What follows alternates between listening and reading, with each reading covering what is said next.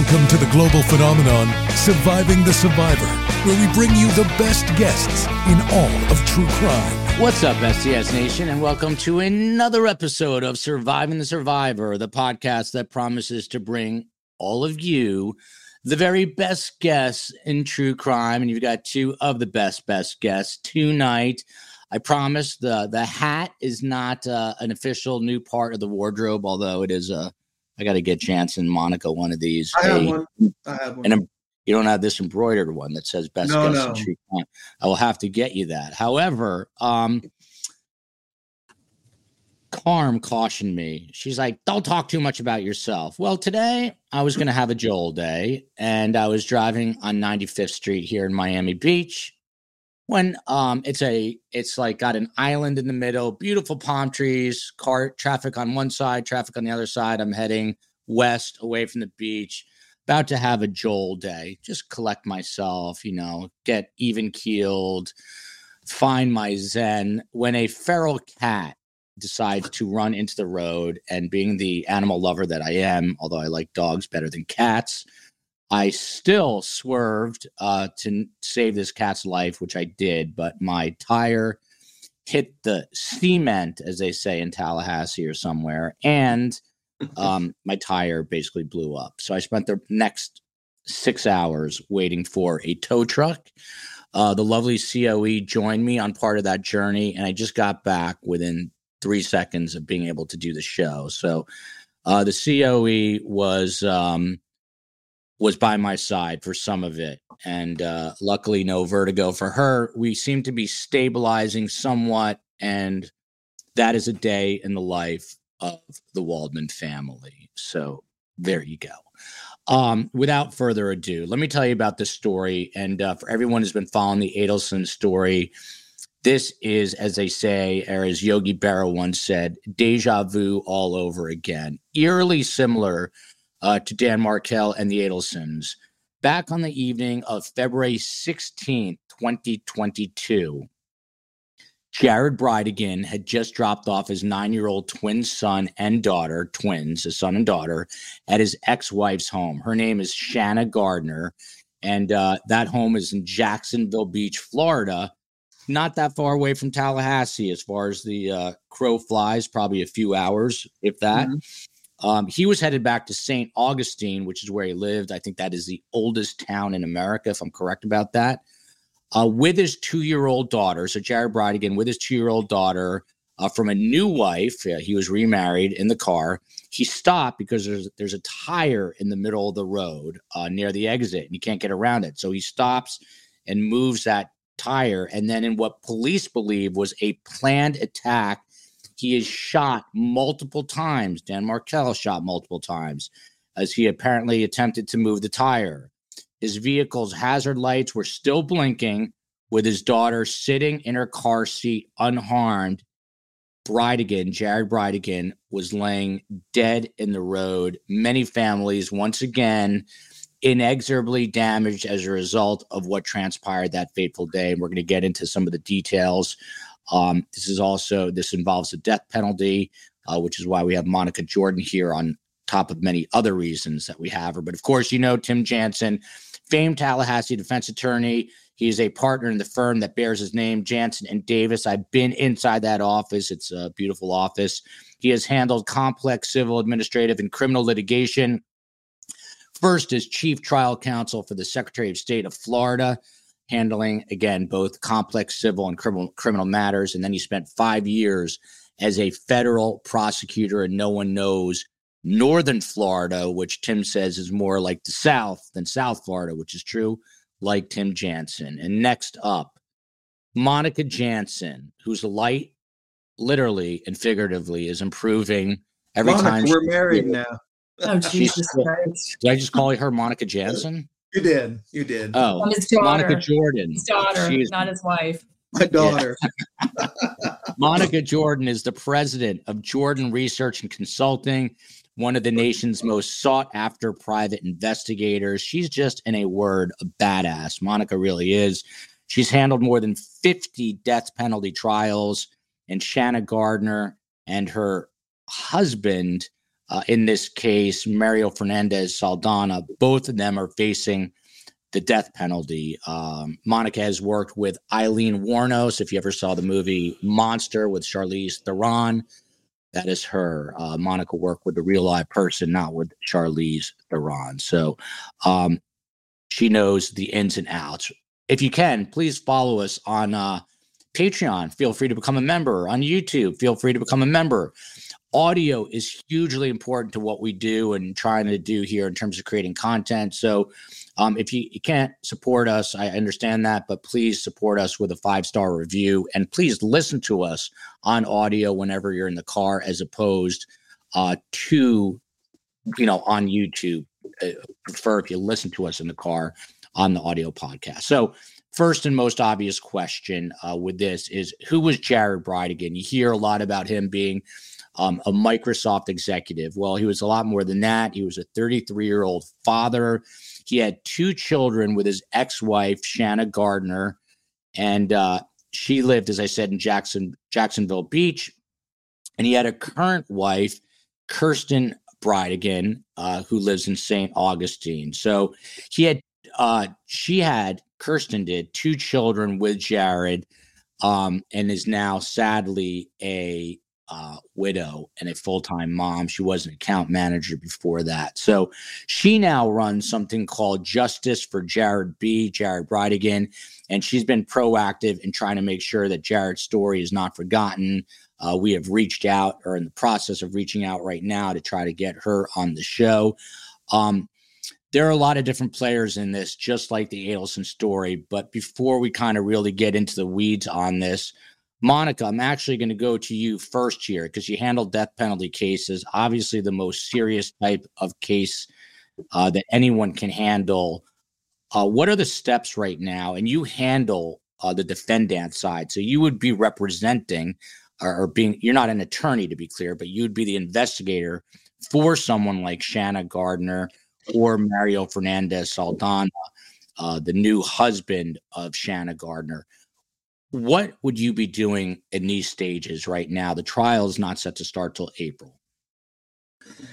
So, if I was coming in just as the mitigation specialist to work on the death penalty portion of this, the original, the, the right out of the gate, you would start conducting forensic social uh, social interviews of the client to know everything about our life story. Um, the guilt phase investigator would be working on the whole I didn't do it, I didn't do it, I didn't do it phase. We call that the guilt phase, the fact finding phase. And then as from the mitigation phase, we'd be figuring out how did you get caught up in this? How how how can we explain to the jury why your life is worth um, sparing so you don't get the death penalty? Right now, we're in a unique situation in Florida. Uh, G- Governor DeSantis, we ha- we the United States Supreme Court sent it back saying we have to have a unanimous verdict in the penalty phase in order for you to be able to execute somebody in Florida. Governor DeSantis changed that in the last session earlier uh, last year, or actually this year, to an 8 4 standard, um, which is still kind of being litigated. And I think that is a, you know, the case will go forward under the 8 4, the new 8 4 statute, but it's a little problematic so uh, that's that's kind of where you're at. But right now, all the the lawyers for Shanna is are coming in right now, and they have to file their notice of death penalty qualifications. And um, I, I don't think Jose Baez is death qualified, but he brings in people that are, and she can waive lead counsel not being death qualified as long as they've got other teammates on the team that are death qualified. And um, that's that's probably what's taking place. He's brought in uh, Ron Sullivan from Harvard, and he's also brought in um, Patrick Carity, and we can get into that in a minute about why that's such a better a, better strategy than what we've seen in the Markel case with all these lawyers coming up from Miami to this rural community. um, so Mr. Baez has done a great job of kind of putting together a better team. Uh, and I do want to I'm just taking some notes actually, so I remember to come back to that, and uh, we will do that. Uh, Tim, uh, we're looking at a photo and Monica of Jared Bridegan, obviously a, a handsome guy, and you see him He has twins from his first marriage to the woman now accused of plotting to murder him uh, and facing the death penalty. Those are the older twins. And then you see him with his younger children uh, with his wife, Kirsten Bridegan, who is now sadly a widow. Uh, but Tim Jansen, Jose Baez, a lot of people are commenting. For those who don't know, uh, Casey Anthony's attorney um, and um, why am I blanking on his first name? Hernandez. What is his first name? Aaron Aaron, Hernandez. Aaron Hernandez. I don't know. I kept wanting to say Alex. I don't know why. So Aaron Hernandez is attorney as well. What What do we know, Tim, about Jose Baez? Well, uh, Baez was not. He's not what we call a silk stocking lawyer. He got the case of Casey Anthony by. He knew Casey. He was representing Casey's roommate, cellmate, and somehow he was able to get on on the case. A lot of the criminal defense lawyers in Orlando thought he was over his head. He didn't have the pedigree. Didn't pay the dues. Um, so what he is though, he's a he's a fighter. He's a scrapper. He's in the courtroom. He knows how to sell a jury. He knows how to build trust with a jury, and he knows how to present a case, which are all valuable in these kind of cases. Because if you don't trust a lawyer, you're not going to believe him. Uh, I, I would say he's completely the opposite of Daniel Rashbaum. I think that Baez is a fighter. He takes he, he he does it like a general in a war. He finds the weak parts. He's able to convince jurors that to sell his story, which is great. And, you know, everybody can win one case and become okay. Hey, a bad case for the state can make a good a bad lawyer look good, and vice versa. A bad case for the defense can make the lawyer look bad. But he also did the Aaron Hernandez case, um, and he was able to uh, get an acquittal in that case. Um, so he's got re- he's got results that the state needs to con- make sure they understand they're they're going to be into a fight, which is um, which they know they're going to be in now. He's going to have death qualified lawyers, but Jose is not to be taken lightly. Um, he pushes the envelope for sure. Um, he's not a potted plant, and um, I, I think it's going to be interesting. I'm curious to see how he can manipulate the facts in this case because they they seem like they have a pretty strong case against Shanna. Yeah, and we're going to find that out in April when the trial starts. By the way, this Friday, either nine or nine thirty. I'm still trying to nail it down. There is uh, her second hearing in Duval County. That is for Shanna Gardner and Tim Jansen and I are going to bring that to you live with some uh, colorful commentary from Tim, the same way we did it uh, during the Adelson trial. Tim is uh, an MVP at that, so we're going to do that Friday morning. I'm going to post that on Twitter at podcast STS on uh, Instagram at Surviving the Survivor. Uh, Karen Michael, uh, motive, we're going to get to that in a minute, but uh, the two of them, Jared Bridegan and uh, Shanna Gardner, were divorced in 2015. Uh, it appears it was a custody battle, a really ugly custody battle. And, and a lot of times you hear people say family court is way more dangerous than criminal court. And uh, this could be a case in point. Uh, to you, Monica, Megan says she will not, meaning Shanna Gardner, she will not get the death penalty in Duval County. I admittedly, admittedly do not know much about Duval County, which is where Jacksonville is. Why do you think Megan is saying this? Is an accurate comment? Um, I actually agree with Megan. Yep. Uh, I she's not the shooter. Uh, she may be the mastermind. I, I don't know. I don't know enough about the facts of how it's all intertwined. I was often thinking that the new husband and the trigger man may have colluded and and been more of the co-conspirators and she may have a great defense that says you know my new husband went rogue um, I wasn't involved. Obviously, there's there's some connection, or she wouldn't have been charged. Um, but I, it's really really tough to get death for the non-shooter, Mm. and and I believe the defense will make a big to do about giving a The deal, shooter. a second degree, a second degree deal to the actual shooter. Yeah, that's Um, and I have a whole host of opinions about this new husband and the shooter. but I, I agree with Megan. I don't I don't see listen, you you operate and prepare like they're going to kill your client and you prepare for that and you do everything in your power to prevent that if that's what you're retained to do.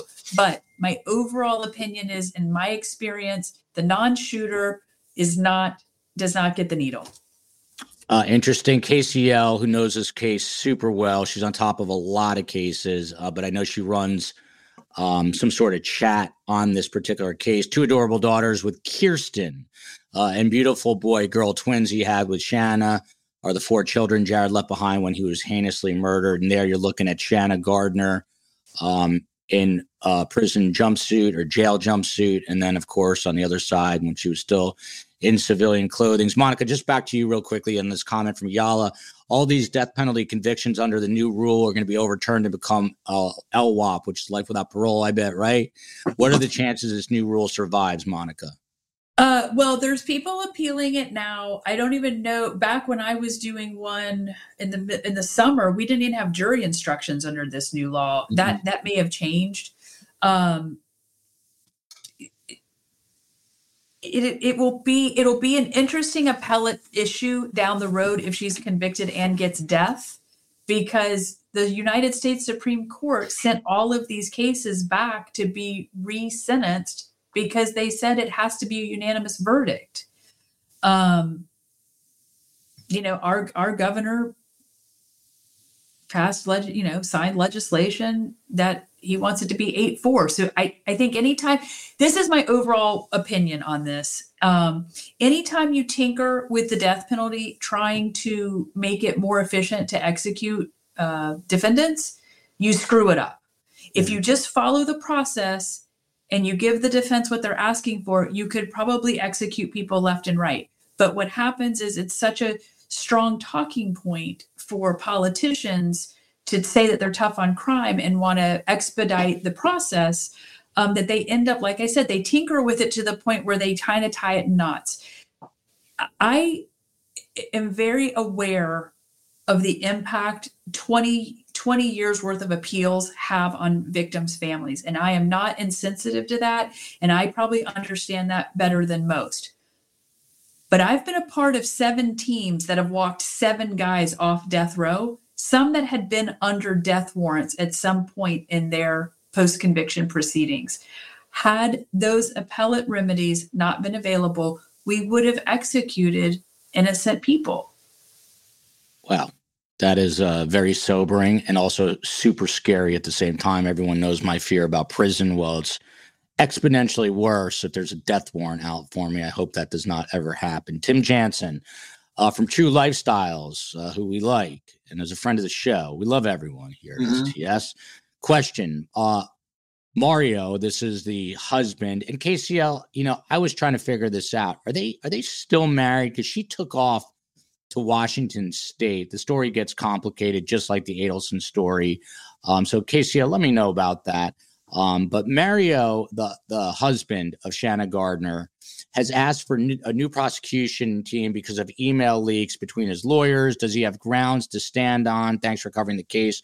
What's your initial reaction? I don't know how much you know you know about that. I'm just familiarizing myself now uh, with this case, but we're going to dig deep into this, and we're going to be uh, up there for this trial come April. But go ahead, Tim.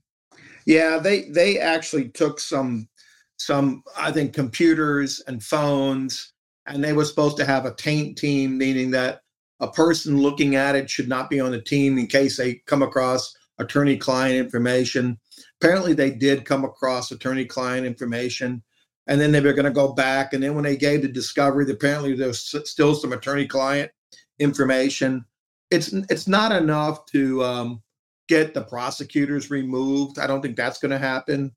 Um, but there are the, the judge is going to inquire why they did it, and they're going to have to prove that none of that information is admissible in a trial. The damage is already done, though. You know, if the if the state knows or hears attorney-client conversations, you can't unring the bell. They're going to know what they're talking about. They're going to know what they're saying and how they're preparing. It's it, it defeats the whole purpose of the attorney-client privilege the state should have done a lot better job. I don't know who made who dropped the ball on that. Um, but that, that's a major faux pas. Anytime they get attorney-client communications, that's really really bad. The judge is not, unless it's going to be purposeful, kick them off the uh, case. It's funny, Joel, because if this case would have gone to St. Augustine, St. Johns County, mm-hmm. death penalty chances would have gone up 80%. Really? St. Johns County is probably one of the most conservative counties in the state of Florida. Wow. I mean, it's like my understanding, it's like 92% Republican. Wow. And um, so, and, and he was going to St. Johns County because that's where the new wife lived, but he didn't make it. He, he was still in Jacksonville Beach or in, in Duval County, which has the worst, absolute worst jail I've ever been to in downtown Jacksonville. Wow. It's well, that, that, that's where Shanna Gardner is right now, along with Mario Fernandez and a guy named Henry Tenon, who we're going to get to in a minute. Uh, again, a lot to unpack here, and I have Tim and Monica on for their expertise. Uh, Monica knows death penalty cases like no one else. So, uh, as they're kind of giving us their color on all this, I'm going to give you some details about this. When uh, this guy, Henry Tenon, was arrested, he's the alleged or accused trigger man here. Uh, Kirsten Bridegan, told the local Jackson station, this is now the widow, and I'm quoting, it's pretty clear that someone knew his route, his schedule. I have felt since the beginning that this was planned, this was thought out, and this was specific to Jared. So I'm not surprised that they announced that Henry Tenon, someone that we had never heard of, that Jared did not know was not alone in this. Again, you go back to Dan Markel, Sigfredo Garcia, Luis Rivera. He had no idea uh, who those guys were. Dan Markel had not a clue, but he did know Charlie Adelson and Donna Adelson, who are now both behind bars. Um, Monica, Sarah, uh, ski hat Sarah with the ski hat back on. Would they try for the death penalty with the hopes of getting a life, assuming it will be difficult to sentence her to death? Is there some kind of bigger strategy here by seeking the death penalty, um, you know, outside of just the death penalty itself? They want, they listen, they don't, that circuit, I find they don't play games with the death penalty. Mm-mm. In the second judicial circuit, uh, where here in Tallahassee, historically, there had been uh, not a policy, but certainly a practice where they would seek death if you were hit by a bus because it would force you to waive you would in order to get the government to waive seeking death against your client they would ask you to waive 12 jurors yeah. so it would be a 612 waiver so you would do anything if you've been doing this work long enough you will do anything to avoid having to go to trial with the death penalty hanging over your head. Sometimes there's just no choice and you just got to tee it up and, you know, fight. But if you if you have a way to save your client's life and avoid a death sentence, you figure out a way to do it. So here, and that may be what they're doing in this case. They that may be a new practice they have over there. They all go to these state attorney conferences and you know mm. compare notes on what works and how to you know really stick it to the defense and and that's fine. We we do the same at our defense conferences. So I mean that's that's just, you know, strategizing. But they could be seeking death in an effort to get her to waive 12 jurors and then and then they'll waive death. Um, th- they also may feel like she deserves death and they may also feel like they can really get the death penalty. I don't know. Hmm. Um, Doris has a comment here. Sh- Shanna has been spiteful in the past toward her ex. She couldn't get over Jared being able to move on and be happy without her. She falsely accused Jared and lost. She's a spoiled girl. Uh, there are accusations, or you know, there was word out there that she may have had an affair at one point. Obviously, the marriage was on uh, very shaky legs. Tim, this is fascinating to me because not only geographically is it close to you guys in Tallahassee, uh, but it's so weirdly similar to the Adelson and Dan mm-hmm. Case um, do you see it that way? Like, what are the biggest in your in your eyes? What are the biggest sort of commonalities here? Well, you have a very affluent family. Apparently, Shanna's family is very affluent from some stamp business. Uh, gets divorced, have kids involved. She did. She gets a new boyfriend. She hires somebody. That's the allegation to kill her ex spouse. Um, you got a hired hitman Um, then the husband is executed. And in this case, you know, it's it's just it's so sad that that little two year old was in that car seat. The mother, I think he just dropped the twins off at the ex wife's house. So she would have known what road he was traveling when he was traveling. That information could have been passed on to uh, Mario and then passed on to Tenon. He would have that tire in the street. And then just to execute him like that, and he didn't have a chance. And the child, apparently, he was there for 25 minutes in the road before another car came by, and that child had to. Eh, you, your heart breaks for these people. I have no sympathy if she was involved. Um, it is problematic that they gave the deal they gave to Tenon. Um, he's 61 years old. Uh, they tried to break him. They really did. They had him in that room under the guise of a, a habitual traffic offender. Two hours, it wasn't getting anywhere. And then they turned the camera off and they showed him all the evidence they had against him. And then he asked for a lawyer. And then, then apparently the next day they arrest Mario and he must have done a proffer and he's getting 15 to life.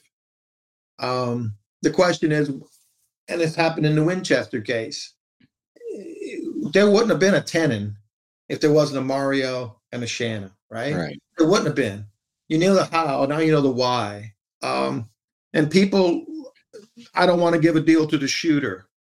Well, sometimes you got to give a deal to that shooter to get to the person who caused this whole thing to happen. And it smells, it stinks. And I'm sure the state attorney decided it was worth it because she orchestrated it and we want to make her pay. So that's how you live with it. It's going to be a part of the cross examination. Baez is going to be able to say, you're only looking at 15 to life. And my client's looking at the death penalty, and you shot and killed the guy. You admitted you shot and killed the guy. He's going to play on that. And uh, there's going to be some jurors that aren't going to like that. Um, Monica, to you uh, from Olive Heatley. She's another spoilt princess like Wendi Adelson. So same question to you. Then Jilly Bean says she was unfaithful to Jared. Again, allegation she was cheating on him. Uh, and then she met the new husband at a CrossFit where he was a maintenance guy. And we're going to get into that in a moment, too. By the way, um, this is Kirsten Bridegan, the widow now, speaking about Shanna, who's the accused mastermind of this. And she says about Shanna, I've never found Shanna to be a truthful person. So I don't put a lot of weight into what she said. This is prior to the arrest, I believe. But I'm glad that she's on camera. This is definitely prior to the arrest. Uh, she was interviewed, and we'll have that for you tomorrow night. But I'm glad that she's on camera stating some things. The fact that she seems to be trying to be emotional, there's no tears, there's no real emotion there, doesn't come across as genuine to me.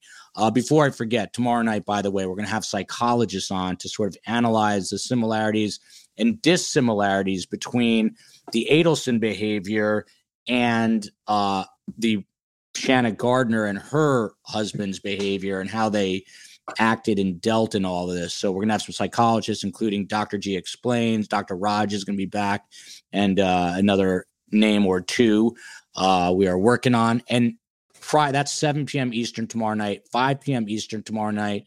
We have, I never say this, but I will now because she's she's done some interviews, but has not and doesn't plan to do many, is Rachel Morin's mother, Patty Morin. She, of course, uh, Rachel Morin is the mom of five murdered on that Ma and Pa mm-hmm. Trail in Maryland. So if you guys can show your support for her, she's coming on with the geo profiler Doug McGregor and her son Nate Moore, and that's going to be tomorrow live at five, and then live at seven. We're going to analyze all this from a psychological standpoint.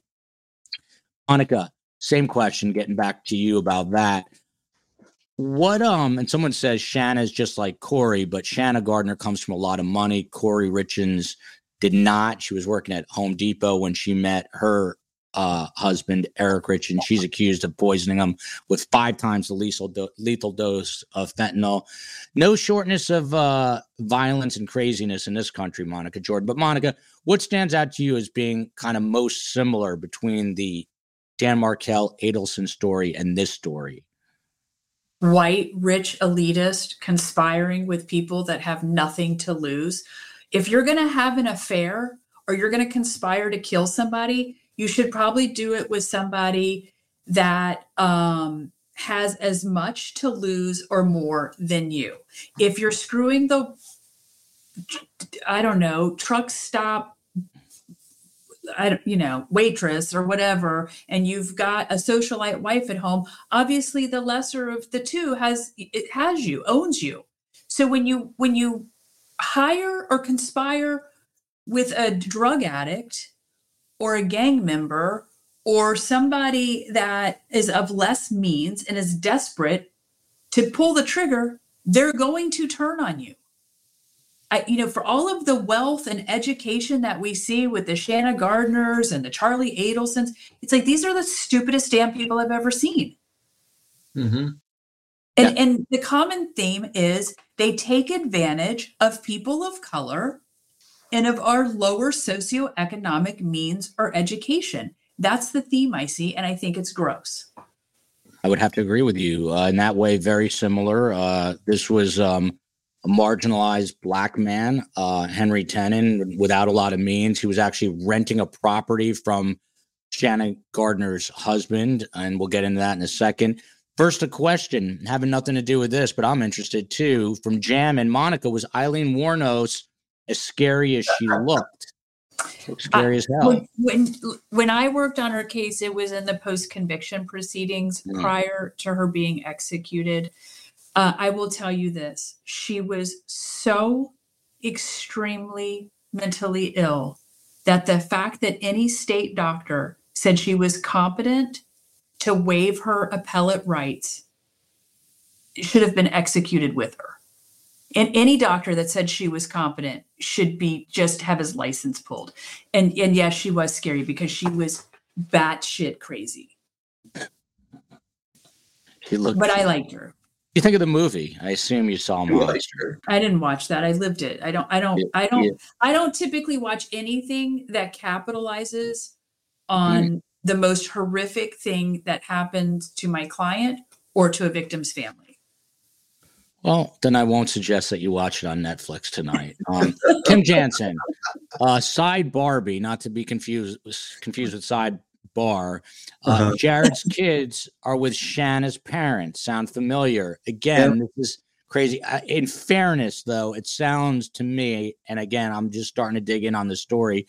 Uh, that Shanna Gardner's parents, who live, um, I want to say, in uh, the Salt Lake area, are you know, I think they're devout Mormons, um, they on the surface they seem like okay people. I could be wrong, but Tim, uh, it is an interesting parallel, is it not?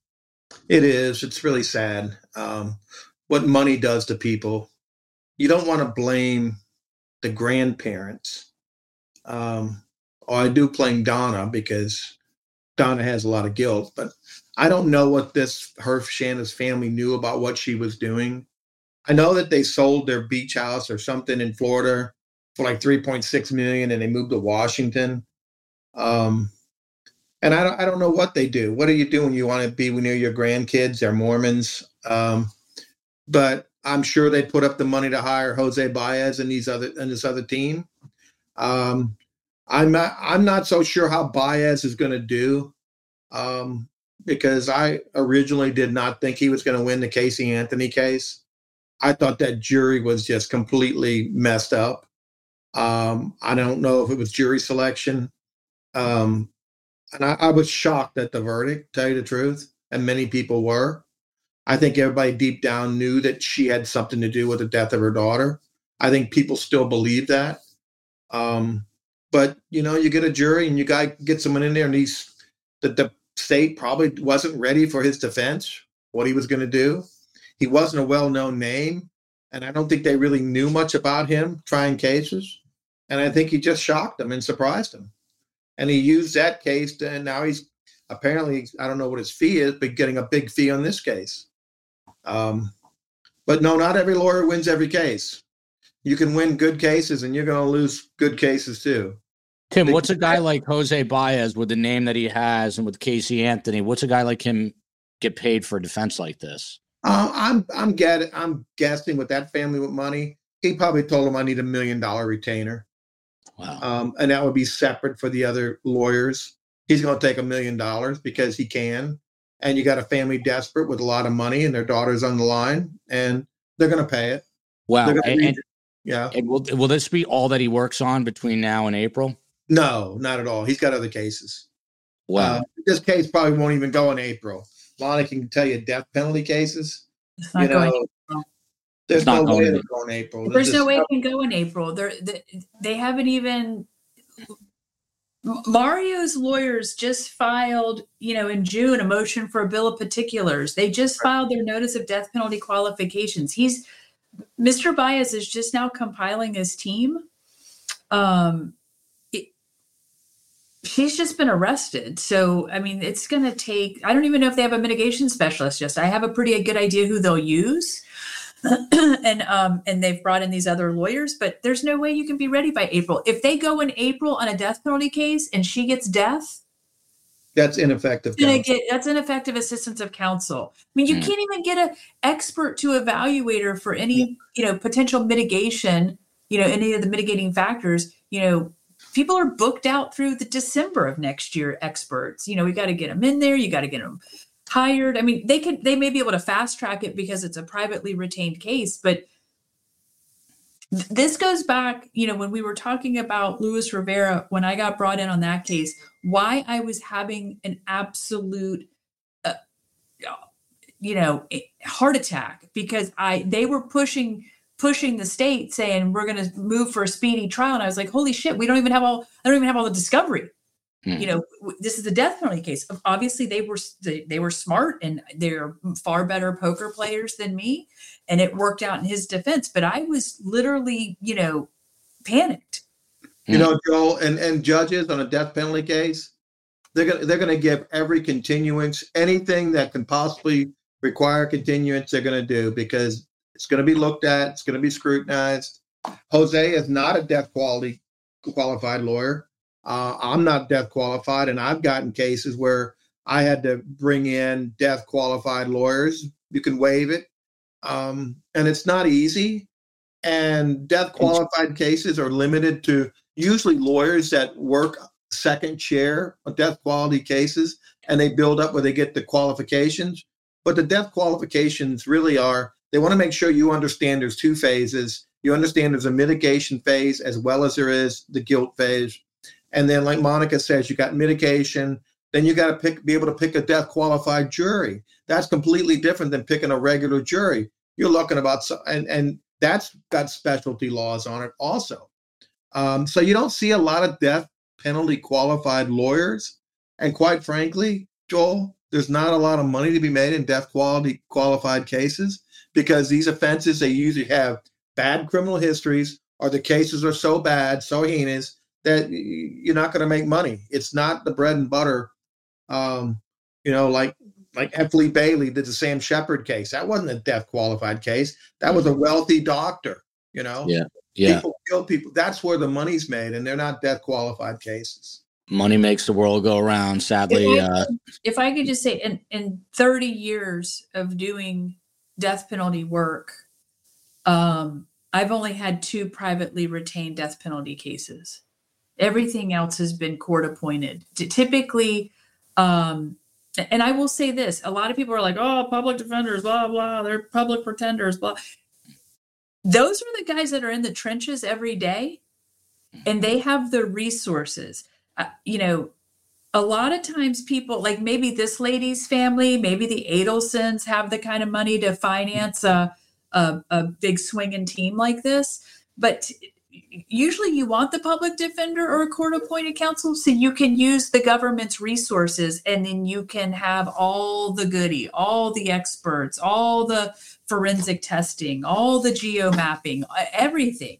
Um, so I sometimes I get a little frustrated when people say, "Oh, I want a real lawyer. I don't want a public defender." And it's like, "Well, be careful what you wish for because Mm. they can throw a million dollars at Mr. Baez and and Patrick Carity and and Mr. Ron Sullivan out of Harvard, they Who- can Monica, who are those guys? Most people have no idea those names. So who are they? Ron Sullivan's a guy that just came in pro hac vice on her case. He's a Harvard uh, academia that does a lot of social social justice and some death penalty work. It appears. I don't know him personally. Patrick Carity's a lawyer out of um, Jacksonville.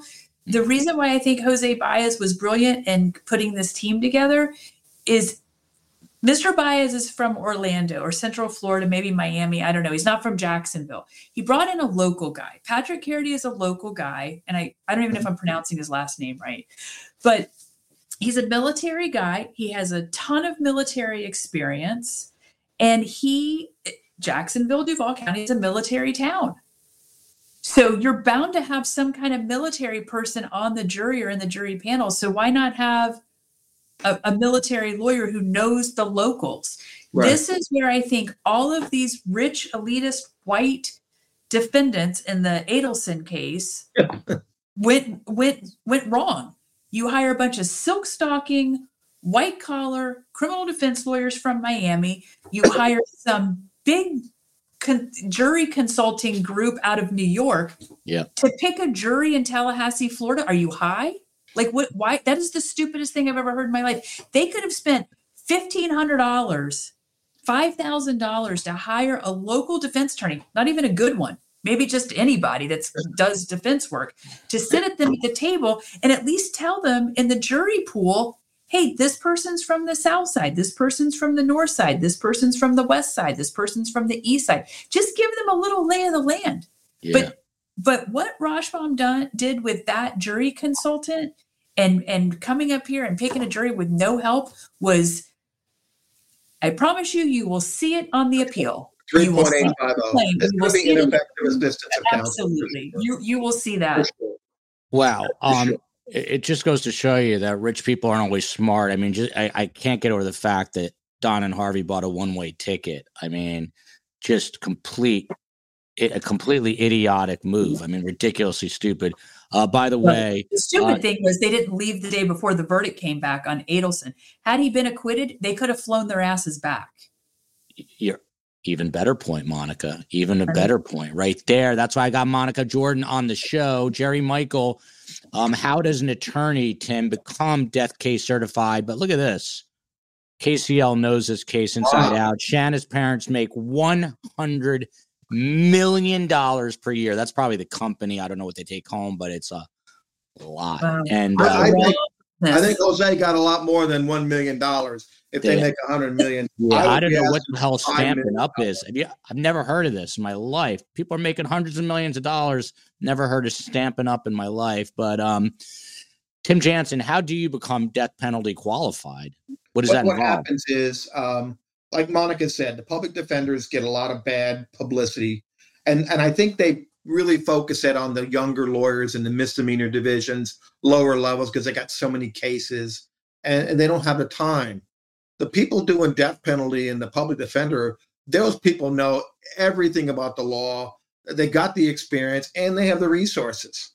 Monica and I have a first degree murder case, and we are, our client's indigent. We are able to get the state to pay for our experts because no private pay client could afford to spend 50 75 100000 dollars to to do a defense in these cases.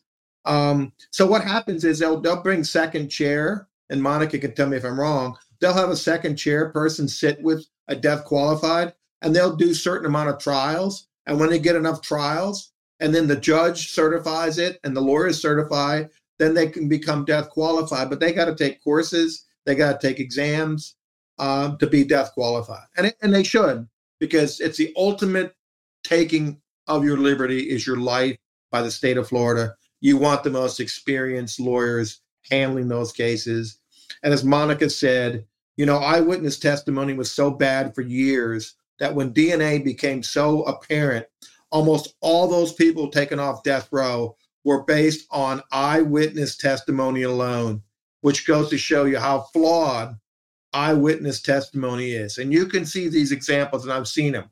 You're in a room, someone runs by with a gun and then runs across. And then you interview the people and you'd be shocked at the, the descriptions. You'd be shocked at the guns. You, you won't believe eyewitness testimony is so poor.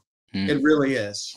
That's interesting. Black Widow is also interesting, coming to us from the Republic of Ireland.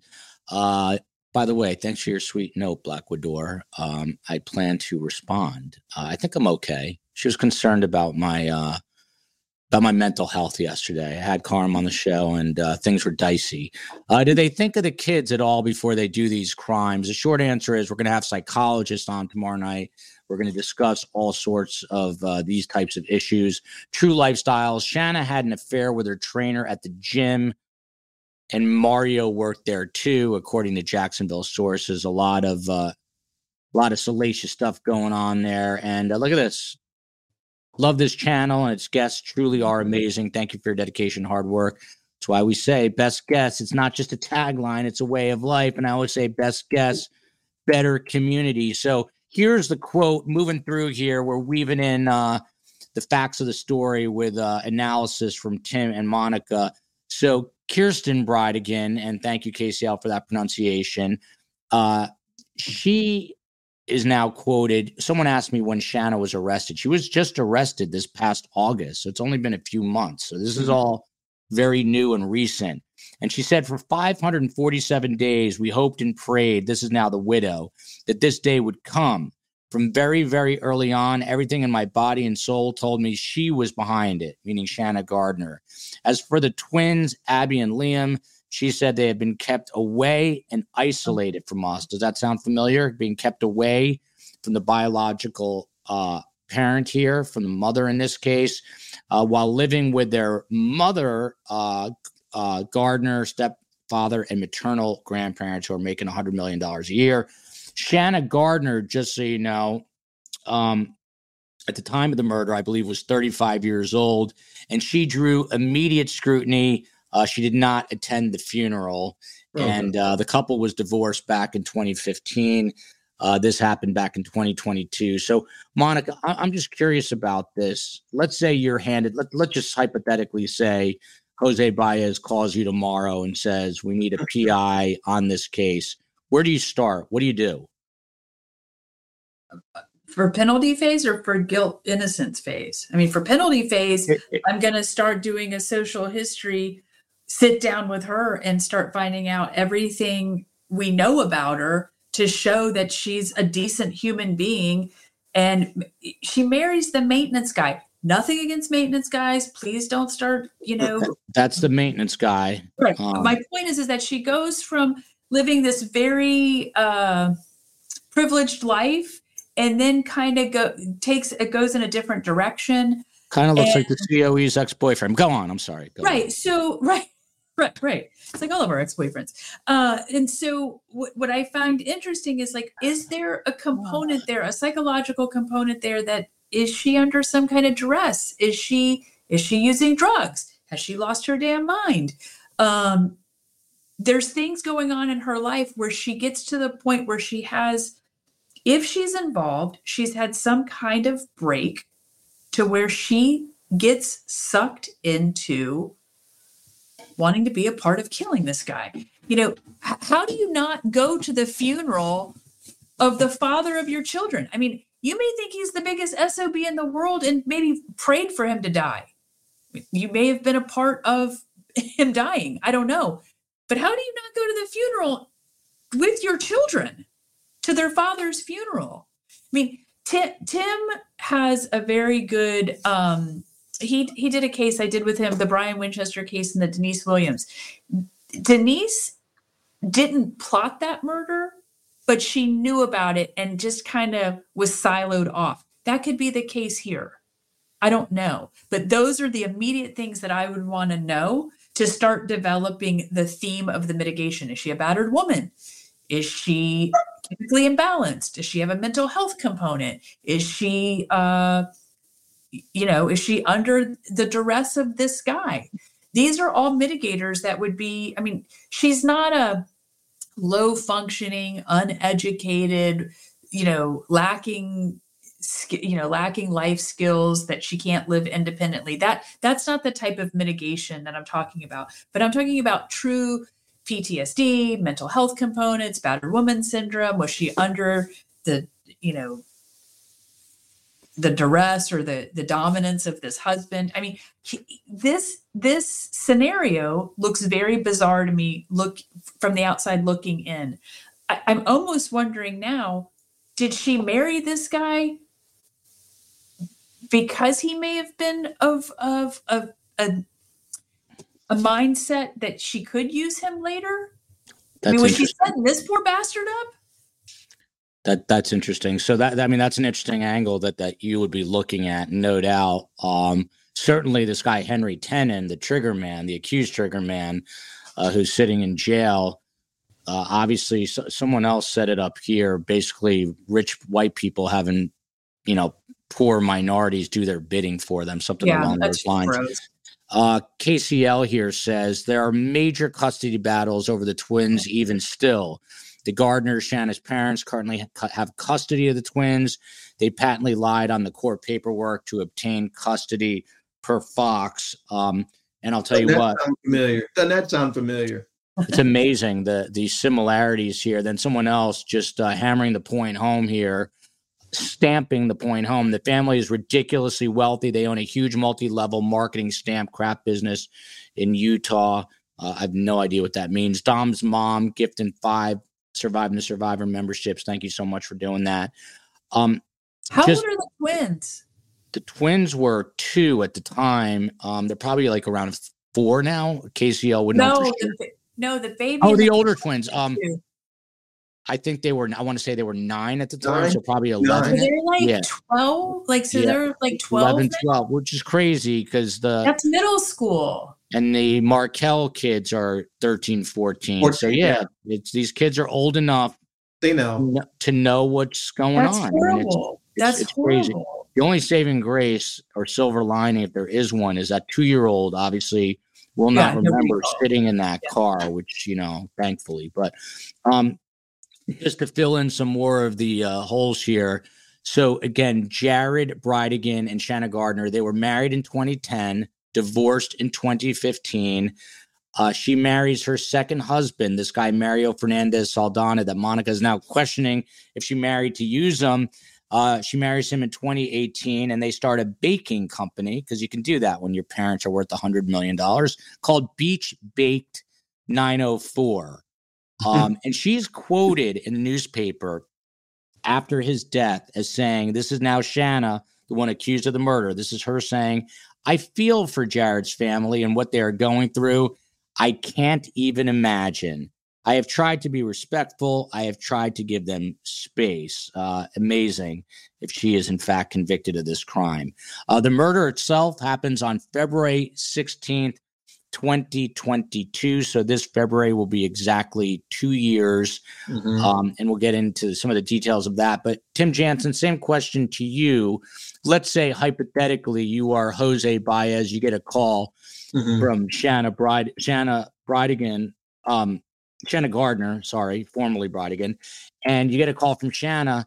What are you? Where do you start with this, Tim, from your perspective? You're going to have an investigator looking at Tenon's background, looking at the plea deal he got. Then you're going to find out Mario, who's Mario's lawyer? Is he cutting a deal? What's his criminal history look like? Um, I don't know if they, I guess they're going to have to look at the phones. Um, I don't think she would ask for a speedy trial. That'd be kind of crazy. Uh, although Monica and I have seen it done here, uh, not in death penalty cases. We've seen it done in in first degree murder cases, and sometimes it works out, and sometimes it's really bad. Um, thinking the state's not going to be ready, uh, but there's a lot to to go on. I don't know if they're still married. Are they? Are Mario and Shanna still married? I believe they are. Uh, KCL, I missed that from you because I think I. I believe she was out there in Washington with her family. I think she just took off. I'm not 100% sure. I've got to be honest. She left him. She left him to face this by himself. She, right, she ditched And him it and was went to every Wa- man for himself. Right, she went to Washington State. I mean, that tells you They're going to cut much a as- deal with him. The state is going to cut a deal with Mario for sure, They- because he, he'll be the link between Tenon.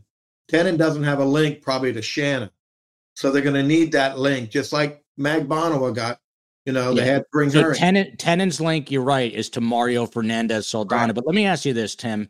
Take us inside baseball here. When you say right now that the state's going to cut a deal with this Mario Fernandez Saldana, how does that work? They, they go into a room one day, and what do they say?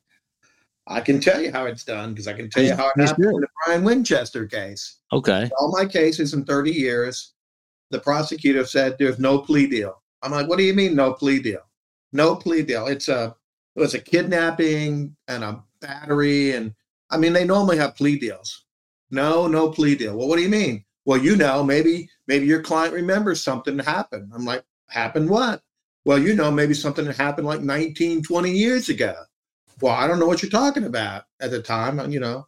And eventually one thing leads to another. Then my client did some stupid crap while he was in prison. And then we decided, well, maybe we should sit down with the state and maybe we should do what's called a proffer. And they said, okay. And then the senior prosecutor let the junior prosecutor send me a proffer agreement. And I said, well, I don't really like that proffer agreement. He goes, oh, go ahead and make whatever changes you want. So we spent like two weeks building the most ironclad proffer that turned into the most ironclad immunity agreement that I couldn't believe they signed. They signed it. We went into the room, and it was the first time anybody had ever heard how Mike Williams was executed by my client. And my guy had basically full immunity because he had derivative use immunity, which meant, in essence, once we showed him the body, which we did, took him to the site, they could never introduce the body. And if you can't introduce the body, you can't charge somebody with murder because you can't say he was murdered without the body. So, in effect, the agreement, Mike uh, Brian Winchester could never be prosecuted, and that's why they cut that deal. They didn't. They didn't know the deal they were cutting, but then they lived with it because they got the wife who was the impetus behind it. Hmm. Uh, KCL with more valuable information here. Yes, Joel, the Gardners are LDS, Latter day Saints. They live in the suburbs south of Salt Lake City, and they are terrible enablers. Sounds like someone whose name rhymes with Shauna almost. Donna. Shauna and Donna. That's kind of interesting. I just made that up on the fly, but it is true. I'm a poet and I didn't even know it. It is reported that. anyway, it's reported that the Gardners are renting an Airbnb on Jacksonville Beach after they sold their beach house. It doesn't sound like uh, money is much of an option uh, to them. By the way, this thing that I lean on every night, I think one day very soon is going to snap off because it's made from like IKEA. And uh, not going to blame the COE, but I think there could be one loose screw intentionally there. So I go flying uh, during a show. We'll see if that happens in the near future. Um, talking, there's some stuff here about the Winchester case. So the uh, the arrests here. So the arrests come. Um, the first two arrests is this guy Henry Tenon. Someone pointed out in the chat, and I think it's a good point that yes, you can say that they're being used by rich white people, but at the end of the day, everyone does have their choice, and this guy did um, reportedly commit murder. He has not been convicted yet, but everything's he pled. No, he entered a plea. Well, he pled guilty. He entered right. a plea. Thank you for the correction, Timbo. So he pled guilty, and the other one, Mario uh, Fernandez, um, obviously has to be uh, tried here. But they are accused, the first two arrests, on charges. They're charged with conspiracy to commit murder, second degree murder with a weapon, and accessory after the fact to a capital felony and uh, child abuse. Uh, again, Tenon did plead guilty and agreed to testify. But what about these charges, Tim Jansen? Conspiracy to commit murder, second degree murder with a weapon, accessory after the fact to a capital felony, and child abuse. How does that compare, let's say, to the charges against Donna and Charlie? Well, accessory means you you helped after the murder. Conspiracy is the same charge to the murder. Second degree murder, I guess they're, they're saying they didn't plan it not premeditated. I doubt that's not true. Someone had to tell Tenon where to put the tire. Someone had to tell him when to be there. Um, accessory after the fact is it's a very serious crime to capital offense. Um, you could spend 30 years in prison for that also. Um, remember, we had a case here, Monica, where this girl, all she did was help carry the body to the car. She went on a speedy trial they offered her immunity. Her lawyer decided to go for a speedy trial, and she was convicted and got sentenced to life in prison because she just carried the body out. You know the case I'm talking about, right, Monica? Yes. And I don't know if you were working on that case, but um, some, I mean, you know, capital offenses are serious offenses. If you do obstruction afterwards, you commit perjury in a capital offense, you're going to prison for a long, long time. Um, murder is a is the worst offense you can have in the state of Florida. And state of Florida is very serious about their death penalty. They always have been. They've always wanted it. Um, it's been it's been a fixture in the state of Florida. Probably what the second most death besides Texas, maybe Monica. Is that right? Yes. Um, so they're serious about murder here. Unfortunately, we have too many murders in Florida. We have too many shootings in Tallahassee. It's like a daily occurrence now. Yeah. Um, and This whole, shooting coun- all over this country. whole country is just racked with violence. It just never ever ends. I, I don't know what it is. Um, Barb four one seven. I'm going to toss this to Monica. Uh, Mark Sievers of Florida sits on death row for the murder of his wife. He did not use the hammer to kill her. What's the difference between him, Adelson, and Gardner? I'm not familiar with that case. So, and when when Barb says he did not use the hammer to kill her, I'm assuming the hammer was the murder weapon that they alleged in that case. I I don't know. I don't know the differences between Adelson and Gardner. I think just regarding the difference between Adelson and Gardner, not Yeah. Mr. Sievers, is that Wendy claims she didn't know about any of this. Uh, I predict Shanna's probably going to do the same thing, Shauna, Shanna, whatever. But th- there's more of a direct link because it's Shanna's husband's associate, tenant, that pulled the trigger. Um, so there's a direct link between, just like there was a direct link between Charlie to Katie, Katie to Sigfredo, there's a direct link between uh, the husband Mar- Mario to to Henry Tenon. And by the way, KCL here. Yes, Henry Tenon took a plea deal. I think he got 17 years in exchange for his testimony against Shanna and Mario. He is 60, 63, so that is pretty much a life sentence for him. I was stunned to find out that the life, uh, life expectancy for a black man in South Carolina, not in Florida, is something like 63 or 64 years old. And for a white male, it's like 72. Uh, that is Henry Tenon. This is the uh, the the shooter in the case, the man who pled guilty, pleaded guilty, uh, cut a deal with the state. This is him, uh, sort of a career criminal, and uh, have some information on him that uh, we can go over. Um, Tim, I'm just curious here. Um, we talked about the the similarities between the Adelsons Mhm. in this case, but what about some of the big differences that you see?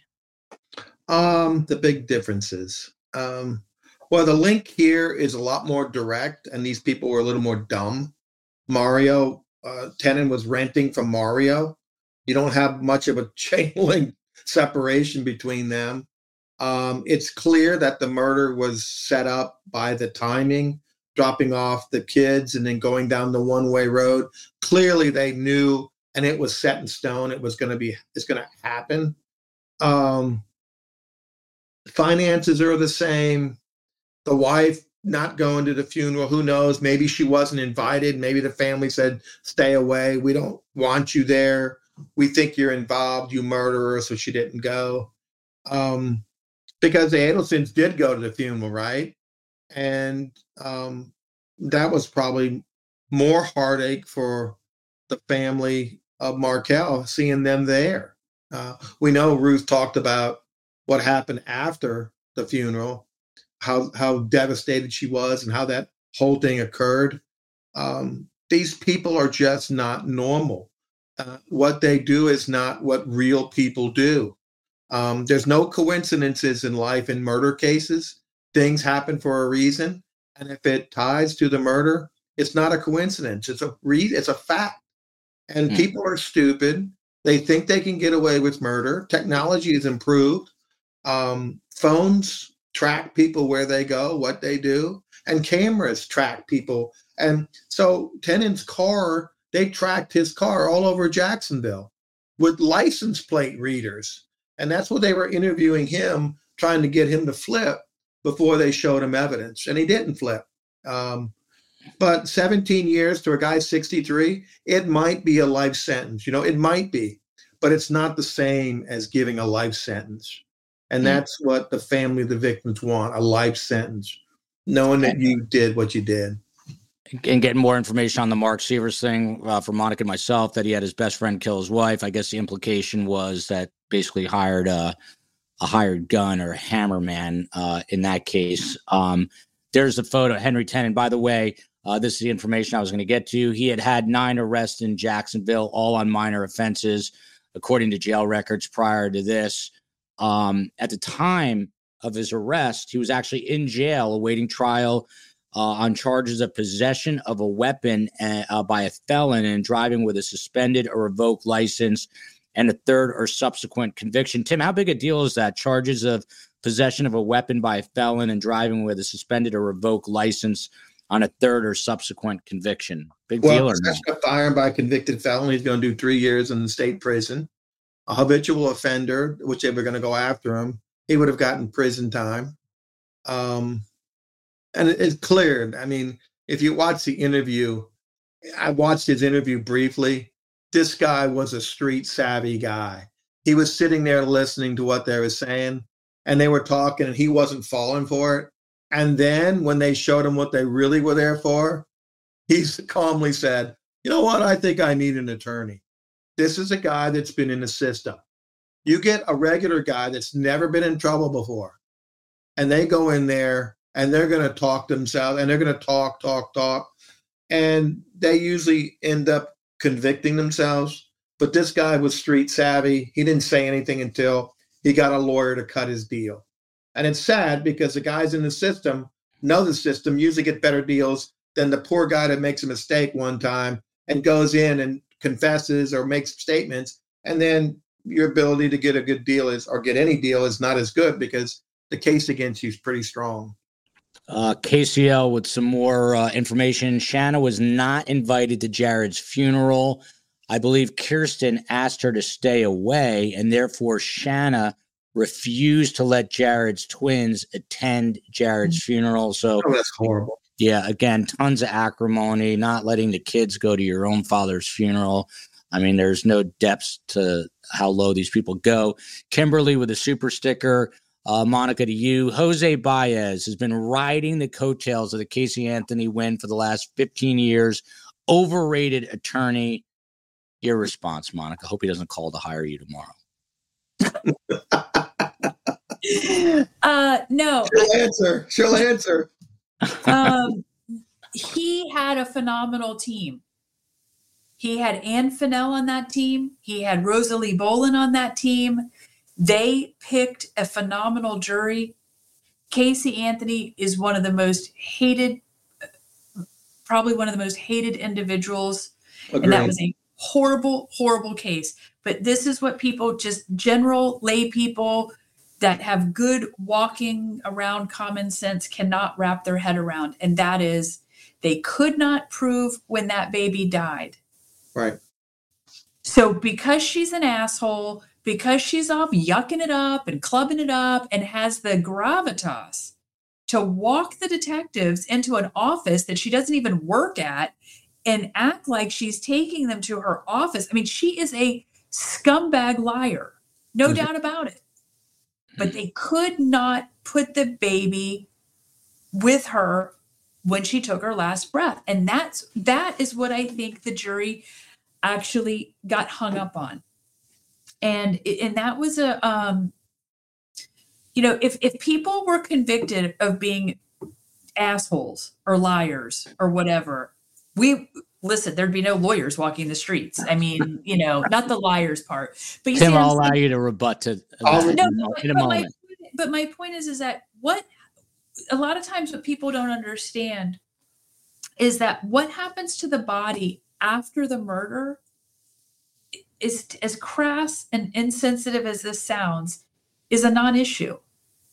the fact that she was wrapped up in a blanket and and decomposed and in the woods that's horrible but they could not they did not know the actual time and cause of death of that child. And that's what that's what got casey anthony over the hurdle of reasonable doubt. And i think a lot of that happens in picking the correct jury well you know it's more than that monica. You know jose had to have some presence that he was able to sell the jury that story. Oh, yeah. and Oh, okay sure. so jose this was jose's biggest case in his life. He was representing her cellmate on drug charges or something and he somehow convinced her to hire him. And he he did it. People said he couldn't do it. He got in there and he scrapped. He found a way. She was an evil person. Um, no one thought she would get off but he somehow was able to get those jurors to vote not guilty and i agree with you. They couldn't put her in her hands so they couldn't blame her for the death. I think the jury did what they needed to do even though we all don't like it. It tastes Right. Uh, it stinks listen. In any trial situation there there is the showman that sells sells it to the jury and then there's the brains of the operation behind him that's right Ann Finnell was the brains of that team, and I'm, I'm, you know, they did a very good job.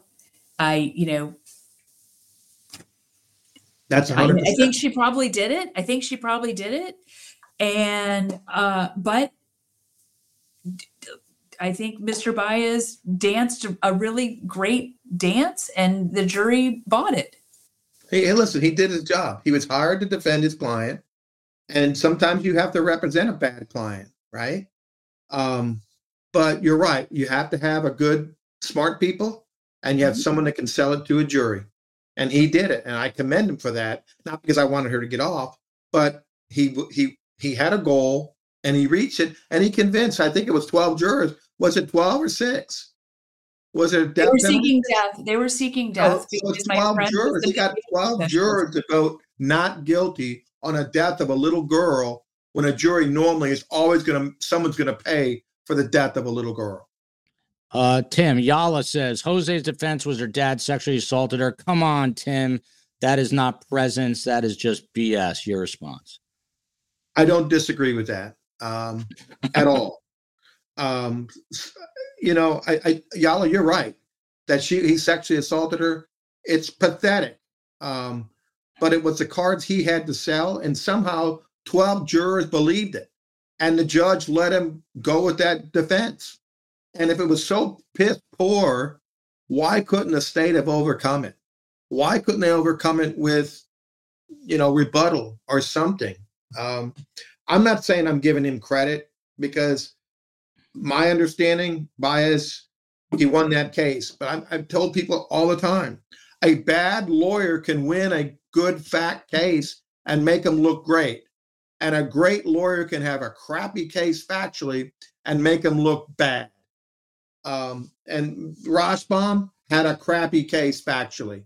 So it didn't make him look that great. This Um, is a sound from Shanna Gardner. This is prior to her arrest, the COE working double time. Here we go. Let's listen to this and get uh, the expert's take. Um, I fell to the floor because I was devastated um, for what I was going to have to tell my kids. Play that one more time. When she said it was a short soundbite, she wasn't joking. I was shocked. Um,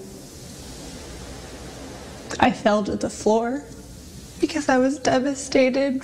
Um, Monica Jordan, you're a For what I mother. was gonna have Uh, you hear this uh, crocodile tears. This is prior to her arrest. Uh, what goes through that big, beautiful brain of yours, Monica Jordan? I think at the thank you. I think at the time she had Hank Coxe as a lawyer because You know Hank that. Coxe, Hank Coxe, and he's brilliant. He was the president of the Florida Bar. He blah blah Yep. blah. Mister Smart Pants.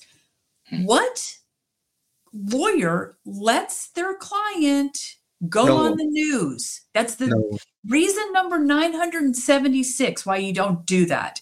Because you got reporters like me, and I talk I- them into it. don't What are you talking about? I don't care. The one thing you cannot spin is silence. So now I've got mm. every every person in the world Monday morning quarterbacking what the client looks like when she's giving her Academy Award performance about her her plan. I just think people cannot help themselves to want to be presented and liked and, and and presented in the best light. Like i'm the victim. Look at me. I'm this is so terrible. I fell to the floor and started crying maybe she did because maybe like she was like oh jesus this really happened. So maybe that is a, a genuine reaction but why in the world would anybody like i tell tim all the time don't i wouldn't let anybody talk because now they could probably play that clip in her trial. They will. So can i right now let's play it again. And true lifestyle says shanna equals wendy. Look here we go.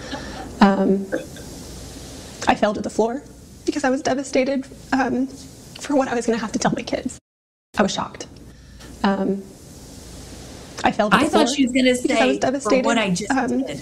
For what I was going to have to tell my kids.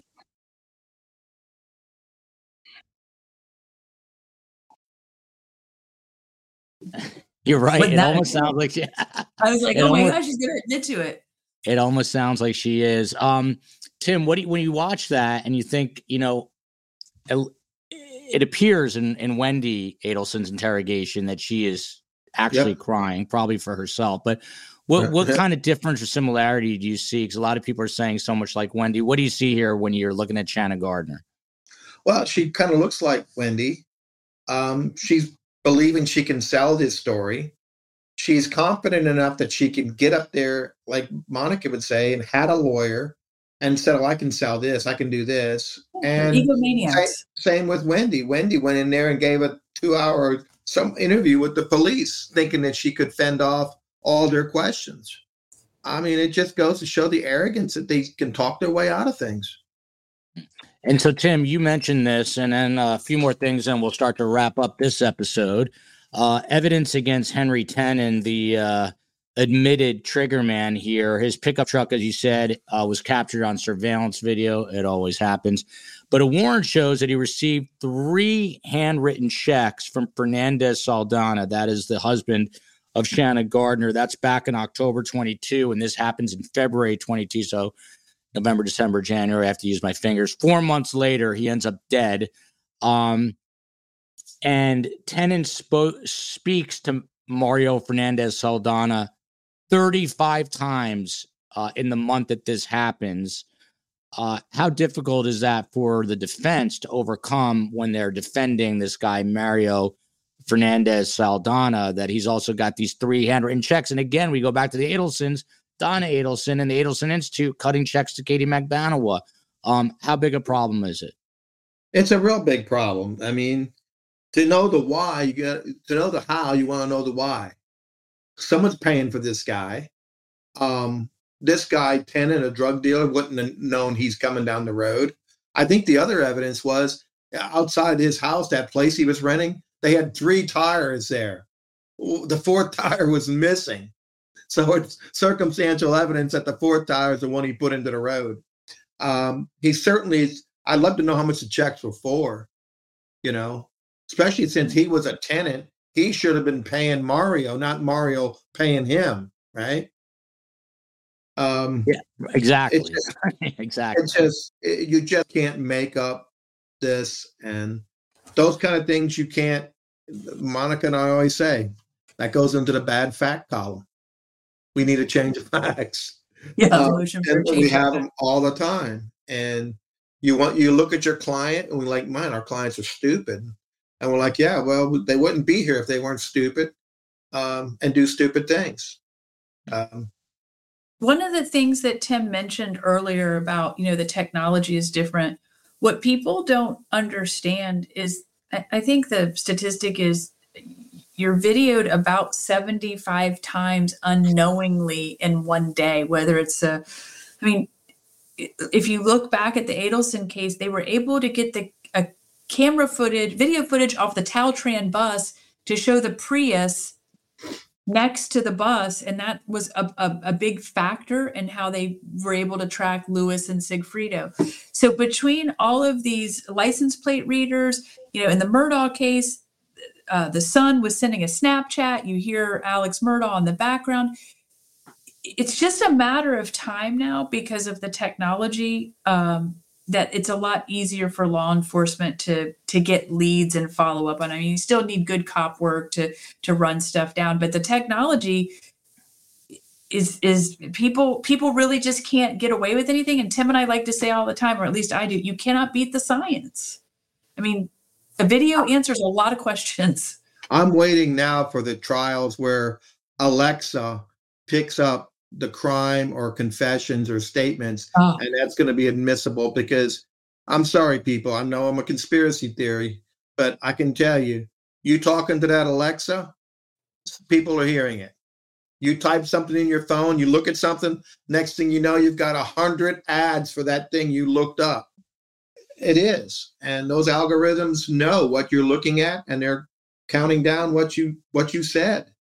That's why um, Carm will talking. She will not talk near her cell phone. She knows they're listening. Um, Olive Heatley. These are the things we're going to discuss tomorrow with psychologists. How can these evil women? Look at this. She just eliminates my. I'm literally reading the comment. The COE just removed it, but uh, we're going to talk about these evil women. Uh, COE. I'm not sure uh, what you just put up there, but I'm about to put this comment up from Philadelphia shoulder surge and Try to say that 20 times very quickly. I bet you can't. But I bring this up because I might need her in the future. That's one of the main reasons, selfishly.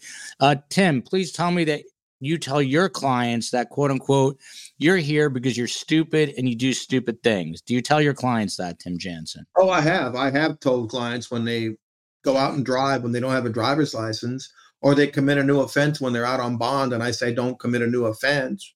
Or when they come in and tell me a story that's so stupid, I say, listen, if you think I believe your story, why would you want to hire me to represent you? And I think that's the same point I'm trying to make to them. And then they finally, oh, okay, well, yeah. Here's what really happened. What really uh, happened? This, I don't want to know what happened. this is a, I think this is body cam footage, according to COE, I believe, of the arrest of Shanna Gardner. Let's watch this together right now.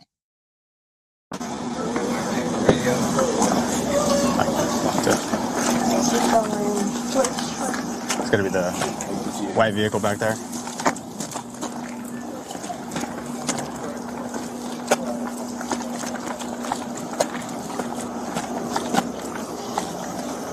It was a busy day. On the I'll go to the passenger side. Passenger side. Yep.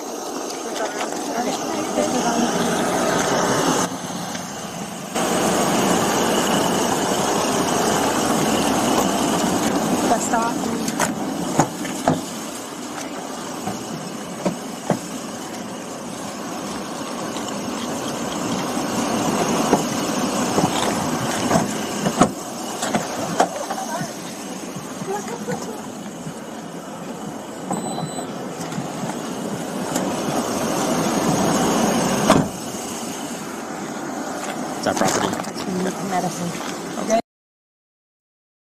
you have it. Uh, the body cam footage of the arrest of Shanna Gardner. By the way, mommy and daddy, who are guess making a hundred million a year.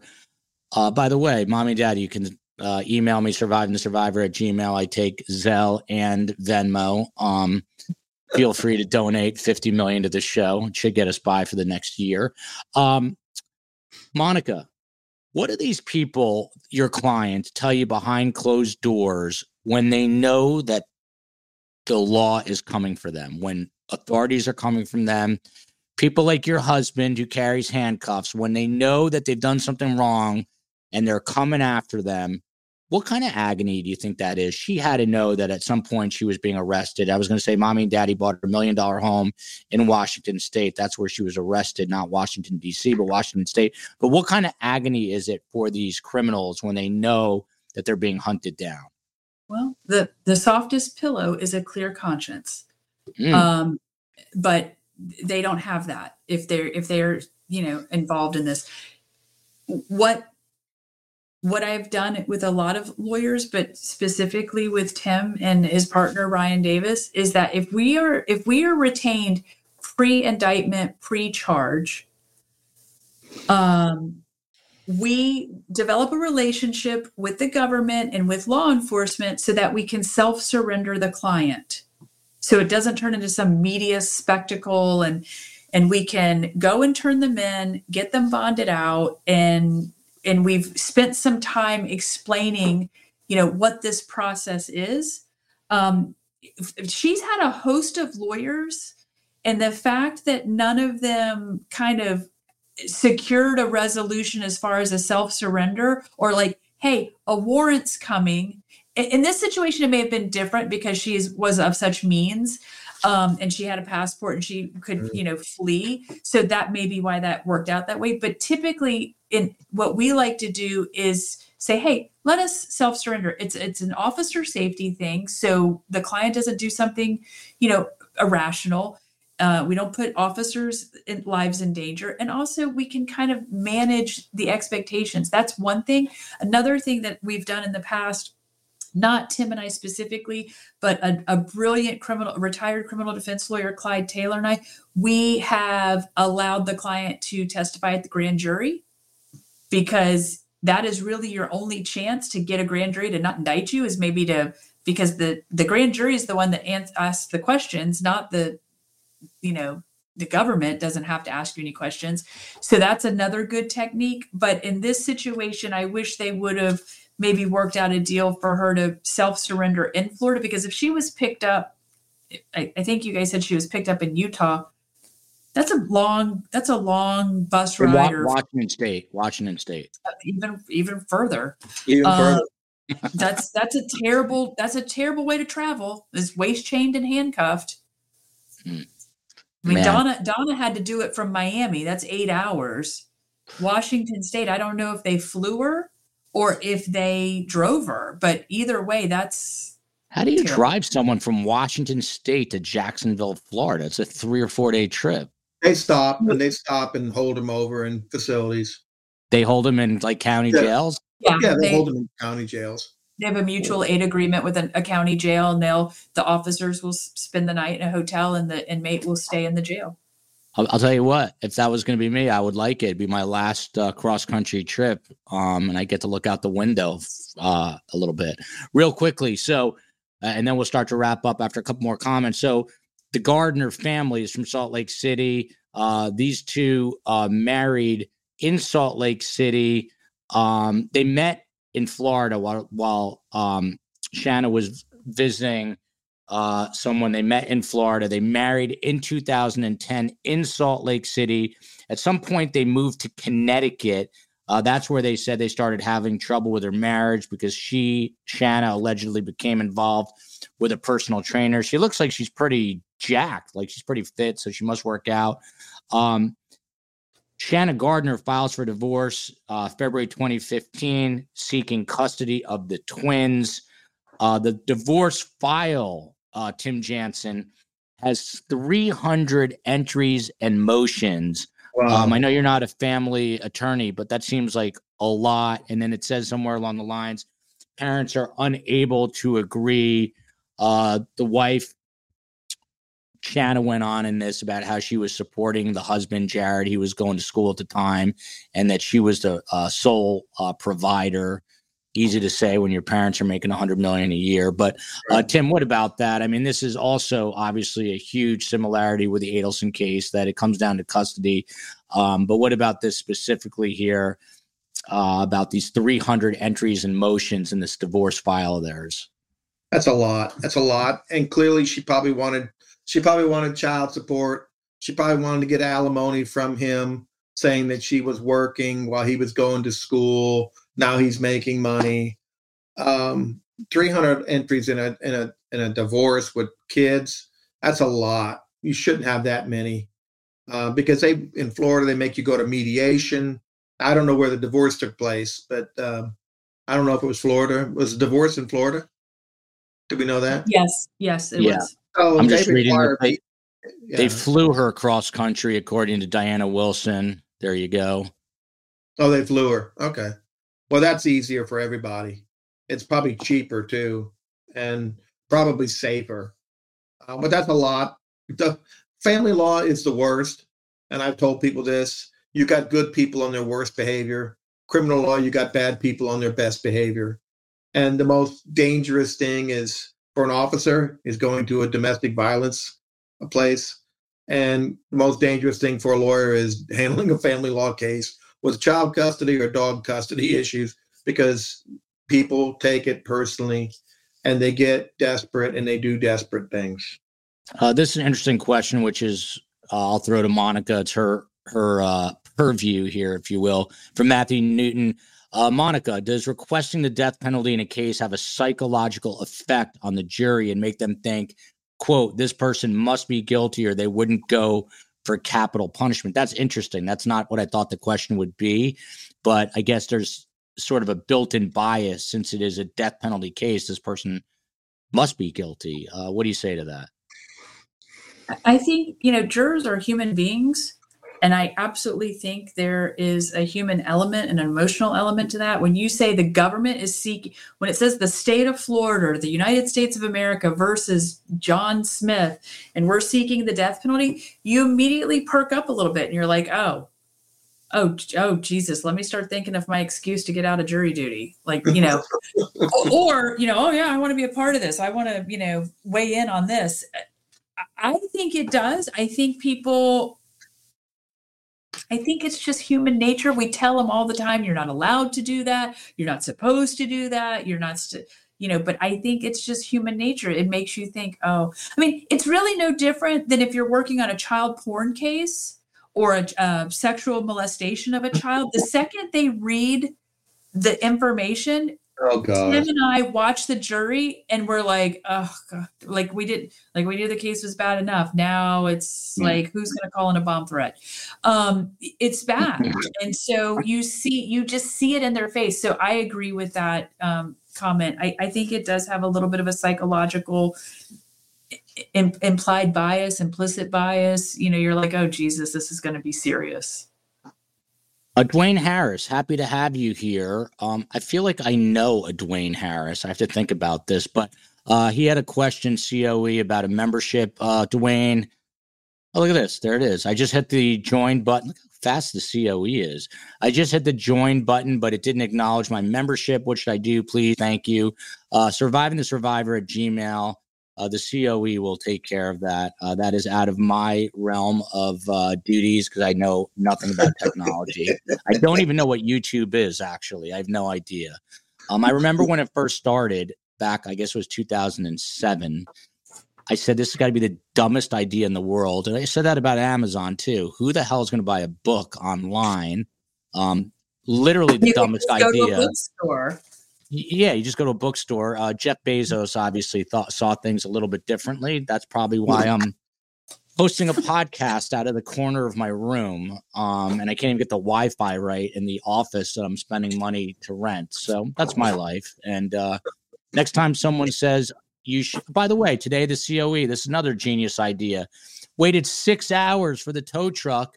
She said, and I quote, there should be an Uber for tow trucks. In other words, you should just on demand a tow truck. Whoever's nearest comes to you first instead of waiting. You always have to wait six hours for a tow truck. If I had any understanding of coding, I would code that tonight. Uh, don't give away my business ideas. Bugs, the last thing you're ever going to do is code that, but I would love to see it. Uh, this was a great show. Thank you, Joel, and best guests. I've officially run out of things to say. I think actually this story is incredibly fascinating, uh, too. Really, really fascinating. Ned Smith, I love this guy. First of all, I love his name, Ned Smith. He has jury duty tomorrow. I feel like I could be friends with Ned Smith. He's got like a funny sense of humor. By the way, America's uh, most famous troll. Uh, what what the hell is his name? I just saw Ski Hat Sarah. I'm blanking on his name. What is his name? It's a uh, it's a Murdoch thing. Anyway, where the hell has he been? I haven't seen our troll in a long time. COE, what's the name of that? Uh, Oh, look at this. Dwayne Harris says, Joel, I think it worked. You're welcoming right. Modine, that's it. Modine. He used to go by an Alec Murdaugh. Where is Modine? I haven't seen Modine. Uh, KCL, thank you. Don't thank us. Tim and Monica, excellent show tonight. Appreciate that. Uh, I had start a couple of quick comments. What I do with that? What do I do here? Oh my God, my oh, here we go. Uh, there was something I don't know. Anyway, people said they love Monica, they love Tim. What else do you need to know? Tomorrow night, uh, 5 p.m. Eastern. I'm doing two shows tomorrow. Oh, by the way, this is what I meant to say. Uh, before I tr- saved a cat's life by swerving and causing a flat tire on my car, I was going to Missouri and actually to the site where Katie Magbanua was arrested for our tour. Uh, unfortunately, I don't think I'm getting there because now I don't have a car. However, I just said I don't think I'm getting there. Don't make promises. So tomorrow, the COE is going to have a newly edited, crisp version with shots you haven't seen of the Adelson family South Florida tour. We're going to post that at 12:30. This is a a trifecta tomorrow. Then at 5 p.m. Eastern time, we are going to have a, a exclusive interview with Patty Moore and the mother of Rachel Moore. And please come to that to support her. Her daughter was murdered back on August 5th, I want to say. It's been four plus months. They don't know who the suspect is. Please support her. And then at 7 p.m., we're back on this, looking at this and the Adelsons and the psychology behind it. So until then, loved having you here. Love Tim. Love Monica, the best in the business, best guest, better community. Love you, America. Love you, Tallahassee. Love you, Jacksonville, and everyone near and far. With